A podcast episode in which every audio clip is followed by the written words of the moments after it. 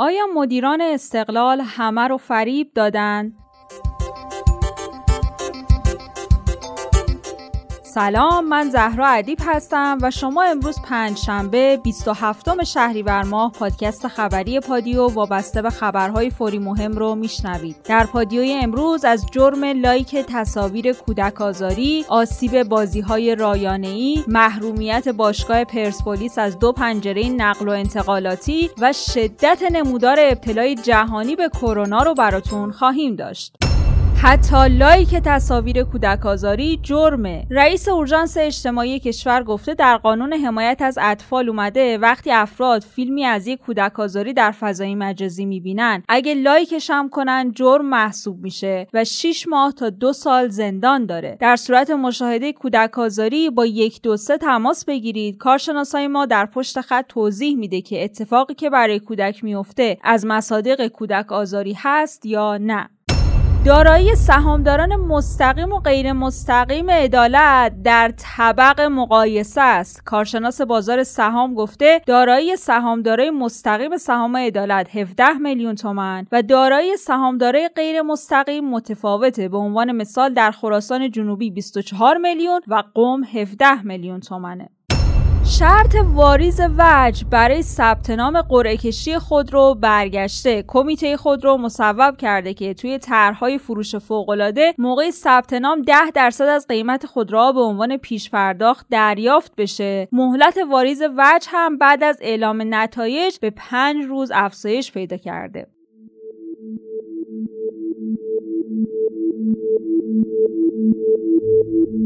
قیمت PS5 مشخص شده. سونی شب گذشته در رویداد پلی استیشن 5 از قیمت کنسول نسل بعدی خودش رونمایی کرده. پلی استیشن 5 یا در واقع پلی استیشن 5 با قیمت 499 دلار حدود 13 میلیون تومان و پلی استیشن 5 Digital Edition با قیمت 399 دلار که حدود 10 میلیون تومنه به بازار میاد. هر دو دستگاه از تاریخ 12 نوامبر یا 22 آبان در آمریکا، کانادا، ژاپن مکزیک، استرالیا، نیوزیلند و کره جنوبی عرضه میشه و از تاریخ 19 نوامبر یعنی 29 آبان در سایر نقاط دنیا در دسترس قرار می‌گیره. رویداد پلی استیشن 5 باعث شد که بریم سراغ مبحث بازی های رایانه ای و اینکه روزهای گذشته تابستون که خیلی از نوجوانا و بچه ها با پلی استیشن یا بازی های رایانه ای سر و کار داشتن بعضی از پدر و مادرها فکر کنن نکنه بچهشون به بازی های رایانه ای معتاد شده. اصلا آیا بازی های رایانه ای آسیبزا هستن؟ هر نوع بازی گرافیکی یا متنی رو که به وسیله کامپیوتر انجام بشه بهش میگن بازی کامپیوتری. عده‌ای میگن بازی های رایانه ای باعث آسیب یا اعتیاد کودکان و نوجوانان میشه. در این خصوص مصاحبه کردیم با دکتر سید محمد علی سید حسینی معاونت حمایت بنیاد ملی بازی های رایانه ای آیا بازی های رایانه ای اعتیاد آوره و اساسا چه آسیب هایی رو متوجه قشر نوجوانان و کودکان می‌کنه؟ هر کدوم از رسانه ها هیچ فرقی نمی‌کنه. یکی رادیو دوست داره یکی تلویزیون دوست داره یکی صبح تا شب موسیقی گوش میده. اعتیاد آوری بالاخره محتوای رسانه ای خاصیت اعتیاد آوری رو داره. یعنی این امکان وجود داره. حالا بازی های رایانه با توجه به اینکه تاثیرگذاری بیشتری داره و سرگرم کنندگی بیشتری داره این اعتیاد آوری ممکنه بیشتر به چشم بیاد. یعنی بیشتر مشخص بشه که در واقع این اعتیاد آوری هر محتوایی به درد هر سنی نمی‌خوره. مثلا ردبندی های سنی که حالا وجود داره ما توی ایران هم اصرار و ردبندی سنی اصرار رو برای حوزه بازی های رایانه ای داریم که اصلا ردبندی اولین ردبندی سنی رسانه ای تو کل منطقه محسوب میشه که ما اینو توی بنیاد اجرا کردیم. این مثلا بر اساس سن طبقه بندی می‌کنه بر اساس آسیبی که نسبت به سن داره میگه که خب یه بازی که مثلا برای 15 ساله اگر یه بچه 7 ساله مصرف بکنه خب متضرر خواهد شد. یه سری آسیب هایی رو می‌بینه از اون مصرف که انجام آسیب ها هم آسیب هاش متعدده. حالا ما چون داریم در مورد آسیب ها صحبت می‌کنیم من هم مزایای زیادی داره. یعنی آسیب هاش اون موقعی موثر خواهند بود که ما رژیم مصرف رسانه ای رعایت نکنیم از طرفی محصولی که استفاده می‌کنیم متناسب با سن ما نباشه. این دو حالت اون آسیب زنندگی رو زیاد می‌کنه. ولی اگه اون رو رعایت بکنیم مشکلی از جهت آسیب به وجود نمیاد. آسیب ها تو زمینه های مختلف وجود داره. بحث های تغییرات نگرش فرهنگیه که ممکنه مثلا بعضی از بازی ها با توجه به الگو الگوی فرهنگی که مثلا ترویج می‌کنن تناسبی با الگوی فرهنگی جامعه ما نداشته باشه یا حتی مخرب باشه. این یکی از آسیب هایی که ممکن داشته باشه. که حالا مثلا تو بحث چیزهای مقدسی که ما داریم ممکنه در واقع تحریف اونها باشه اهانت به اونها باشه یا ترویج تبعیض و تبعیض حالا تو حوزه مختلف تبعیض قومیتی نژادی جنسیتی چیزهای مختلف. این ممکنه باشه که در قالب در واقع تغییر نگرش فرهنگی ممکنه دستبندیش بکنیم. یه بخشی هم که عمده بخش بخش در واقع آسیب زنندگیش هم بحثای موجب اختلالات روانشناختی ممکنه بشه. حالا این اختلالات روانشناختی ممکنه حالا توی طولانی مدت به وجود بیاد یا حتی کوتاه مدت به وجود بیاد. به طور مثال مثلا یکی از اون اختلالات استرابه این استراب در چه شرایطی به وجود میاد؟ در شرایطی که مثلا بازی ترسناک حالا ممکنه خیلی هم ترسناک نباشه ولی تم ترسناک داشته باشه. مثلا ما تو رده بندی سنی گفته باشیم این به درد مثبت 15 سال می‌خوره. این حد ترسش به درد مثبت 15 سال می‌خوره. ولی این بازی رو یه بچه مثلا 6 ساله بازی بکنه. این چون با یه سری از محرک های ترس شدید مواجه میشه با توجه به سنش این استراب می‌گیره و استراب و ناامنی که می‌گیره این مدت ها حتی تا شاید بزرگسالی همراهش باشه.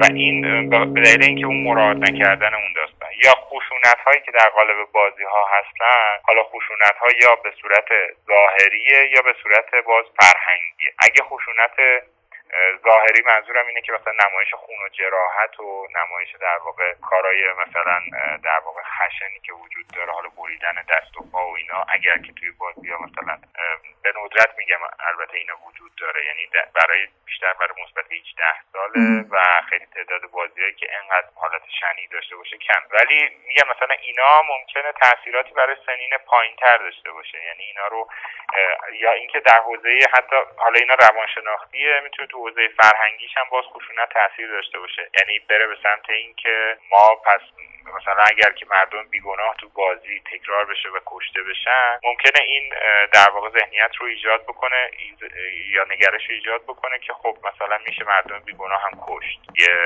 حالت اینجوری ایجاد بکنه و تغییر نگرش فرهنگی در این حوزه در واقع بیشتر بازی ها خب حالا یه سری مسائل دیگه هم هست. مثل مثلا بعضی از بازی ها مثل حالا فیلم ها محرک های جنسی ممکنه داشته باشن. که این معمولا توی ایران که اینایی که محرک جنسی دارن ممنوع میشه. ولی حالا ممکنه به صورت قاچاق یا به صورت غیرقانونی به دست مخاطبین برسه. و اگر مثلا این رو به خصوص مثلا سنهای پایین تر اگر که مصرف بکنن قاعدتا این دوچار یه سری از مشکلات اخلاقی میشن دوچار یه سری از مشکلات در واقع مرتبط با همین مسائل جنسی میشن. این هم مثلا یکی از آسیب هایی که می‌تونه داشته باشه. باز تو دستبندی های اسرا مثلا یه آسیبی که وجود داره بحث ناامیدی و یأسه. که این باز تو اغلب بازی ها این اتفاق نمیفته ولی مثلا بعضی از بازی ها هستن که ترویج مثلا در واقع پوچی یا ترویج ناامیدی مثلا شدید رو بکنن که این مثلا حالا ممکنه خیلی معدود اتفاق بیفته. ممنونیم از دکتر سید محمد علی سید حسینی معاونت حمایت بنیاد ملی بازی های رایانه ای که وقتشون رو در اختیار ما گذاشتن.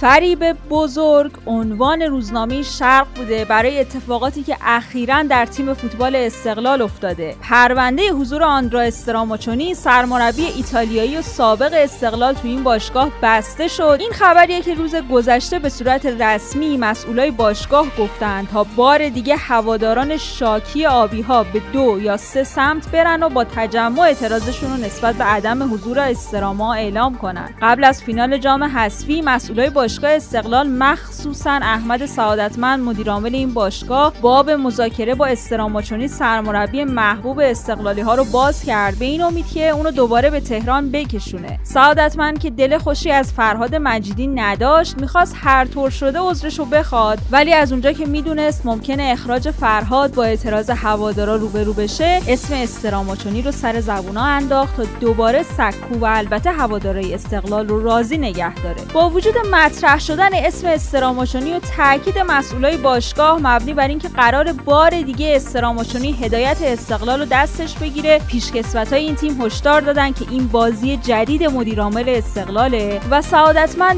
نمی‌تونه استراموچونی رو برگردونه. مشابه این دار و فرهاد مجیدی سرمربی مستعفی استقلال هم گفت و عنوان کرد که اگه مسئولای باشگاه نتونن استراموچونی رو برگردونن خیانت بزرگی رو رقم زدن. مسئولای فعلی باشگاه ولی خیلی جدی می‌گفتن که مذاکره با استراموچونی خوب پیش میره و او تا 48 ساعت آینده به عنوان سرمربی معرفی میشه. 48 ساعتی که هیچ وقت از راه نرسید ولی شایعات زیادی راه افتاد مبنی بر اینکه مسئولای باشگاه استقلال همه چیزو نمیگن. شایعه شد که استراموچونی اول دستمزد باقی موندهش از قرارداد قبلی استقلال رو می‌خواد بعد حاضر به گفتگو برای قرارداد جدیده. ولی تو ایران مسئولای باشگاه جوری رفتار کردن که انگار همه چیز خوب پیش رفته و فقط آیین‌نامه جدید سازمان لیگ تو این کار گره انداخته. این وسط یکی دو نفر از اعضای سازمان لیگ مثل صادق درودگر هم خبر می‌دادن که مسئولای باشگاه استقلال دارن با احساسات هوادارا بازی می‌کنن وگرنه استراماچونی ایران بیا نیست. سازمان لیگ خیلی شفاف پاسخ استقلالی ها رو داد که استراماچونی امکان بازگشت به ایران رو نداره. ولی تو این گیرودار انتشار استوری آندرا استراماچونی ورق و برگردوند و دست مدیرای باشگاه استقلال رو رو کرد. استراماچونی خبر داد که هرگز پیشنهاد استقلال رو رد نکرده چون اصلا به او پیشنهادی نشده. استراماچونی در بخشی از استوری اینستاگرامش نوشت امروز من خیلی عصبانیم چون به نظر می‌رسه فدراسیون صدور مجوز رو رد کرده. من هیچ وقت پیشنهادی رو رد نکردم چون اصلا پیشنهادی وجود نداشته. من عشق شما رو احساس می‌کنم و می‌خوام که شما بدونید همه چیز ساختگی بوده. امروز خیلی ناراحتم. با انتشار این استوری و این جمله که همه چیز ساختگی بود. معلوم شد که مسئولای باشگاه استقلال در جریان پرونده با استراموچونی تمام واقعیت رو نگفتند. این اتفاق فریبی بزرگ بود که به نظر می‌رسه شرایط باشگاه استقلال رو هم بحرانی تر کرد. البته مسئولای باشگاه استقلال هم که یه هفته می‌شد زیاد درباره استراموچونی اظهار نظر نمی‌کردن با صدور بیانیه‌ای خبر دادن که پرونده بازگشت استراموچونی بسته شده و او دیگه گزینه هدایت آبی های تهران نیست. همزمان با انتشار خبر رسمی بسته شدن پرونده بازگشت استراموچونی مسئولای باشگاه استقلال یه شایعه دیگر رو که 48 ساعت اخیر سر زبون افتاده تایید کردند خبر دادن که در حال مذاکره با الکس نوری سرمربی ایرانی آلمانی شاغل در فوتبال آلمان هستند تا اون رو به تهران بیارن روی نیمکت استقلال بنشونن.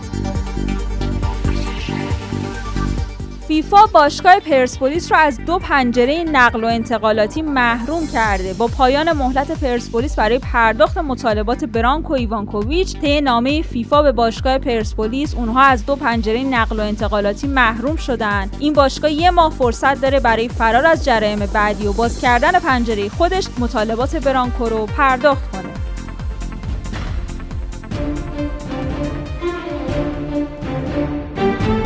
چند خبر کرونایی هم داریم. ملکزاده معاون وزیر بهداشت گفته در شرایطی هستیم که درگیر شدن یک میلیارد نفر توی جهان با کرونا دور از ذهن نیست. تو این شرایط تنها صلح و مفاهمه است که می‌تونه نجات بخش ملت ها و مردم باشه. شاید یک میلیارد نفر به این ویروس مبتلا شن و 350 میلیون نفر نیاز به بستری شدن داشته باشن. شاید تا یک سال آینده هم واکسن قابل اعتماد کرونا به جامعه نیاد و همه کشورها با کرونا درگیر باشند نمودار ابتلای جهانی به کووید 19 تندتر شده. برآوردهای آماری از سراسر جهان نشون میده که فقط دو روز طول کشیده تا با افزوده شدن یک میلیون نفر دیگه به کل افراد مبتلا به ویروس کرونا شمار مبتلایان از سی میلیون نفر رد بشه. تدروس ادهانوم مدیر کل سازمان جهانی بهداشت گفته مدارس فقط به عنوان آخرین چاره باید در مناطقی که ویروس کرونا زیاد منتقل میشه تعطیل بشن.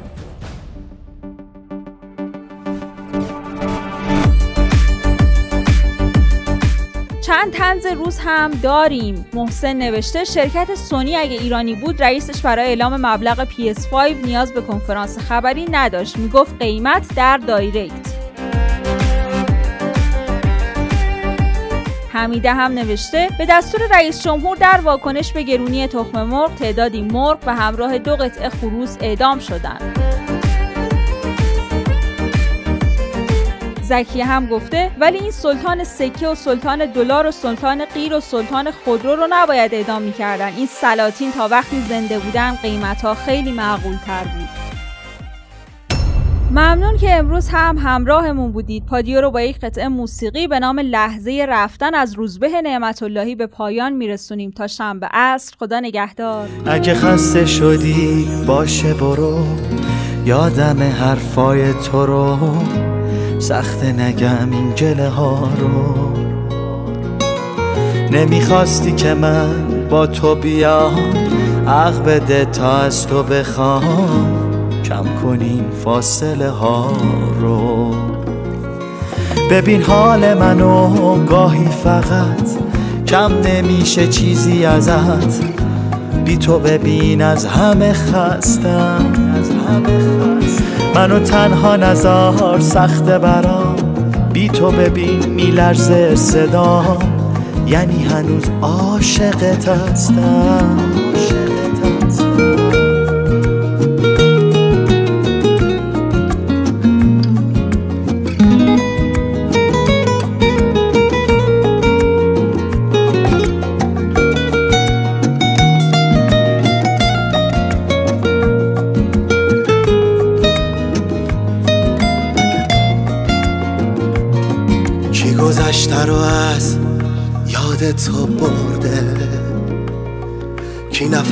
نفس تو رو شمرده. خدا بگو چرا تموم نمیشه. غمای آدمای درس برده برو گریه نکن حیف چشات. سهم من خاطره هات. سخت برام لحظه رفتم تو نگفتی به مسافری؟ حالا که مجبوری بری گریه نکن به خاطر من. برو گریه نکن حیف چشات سهم من خاطره هات. سخت برام لحظه رفتم تو نگفتی به مسافری حالا که مجبوری بری. گریه نکن به خاطر من.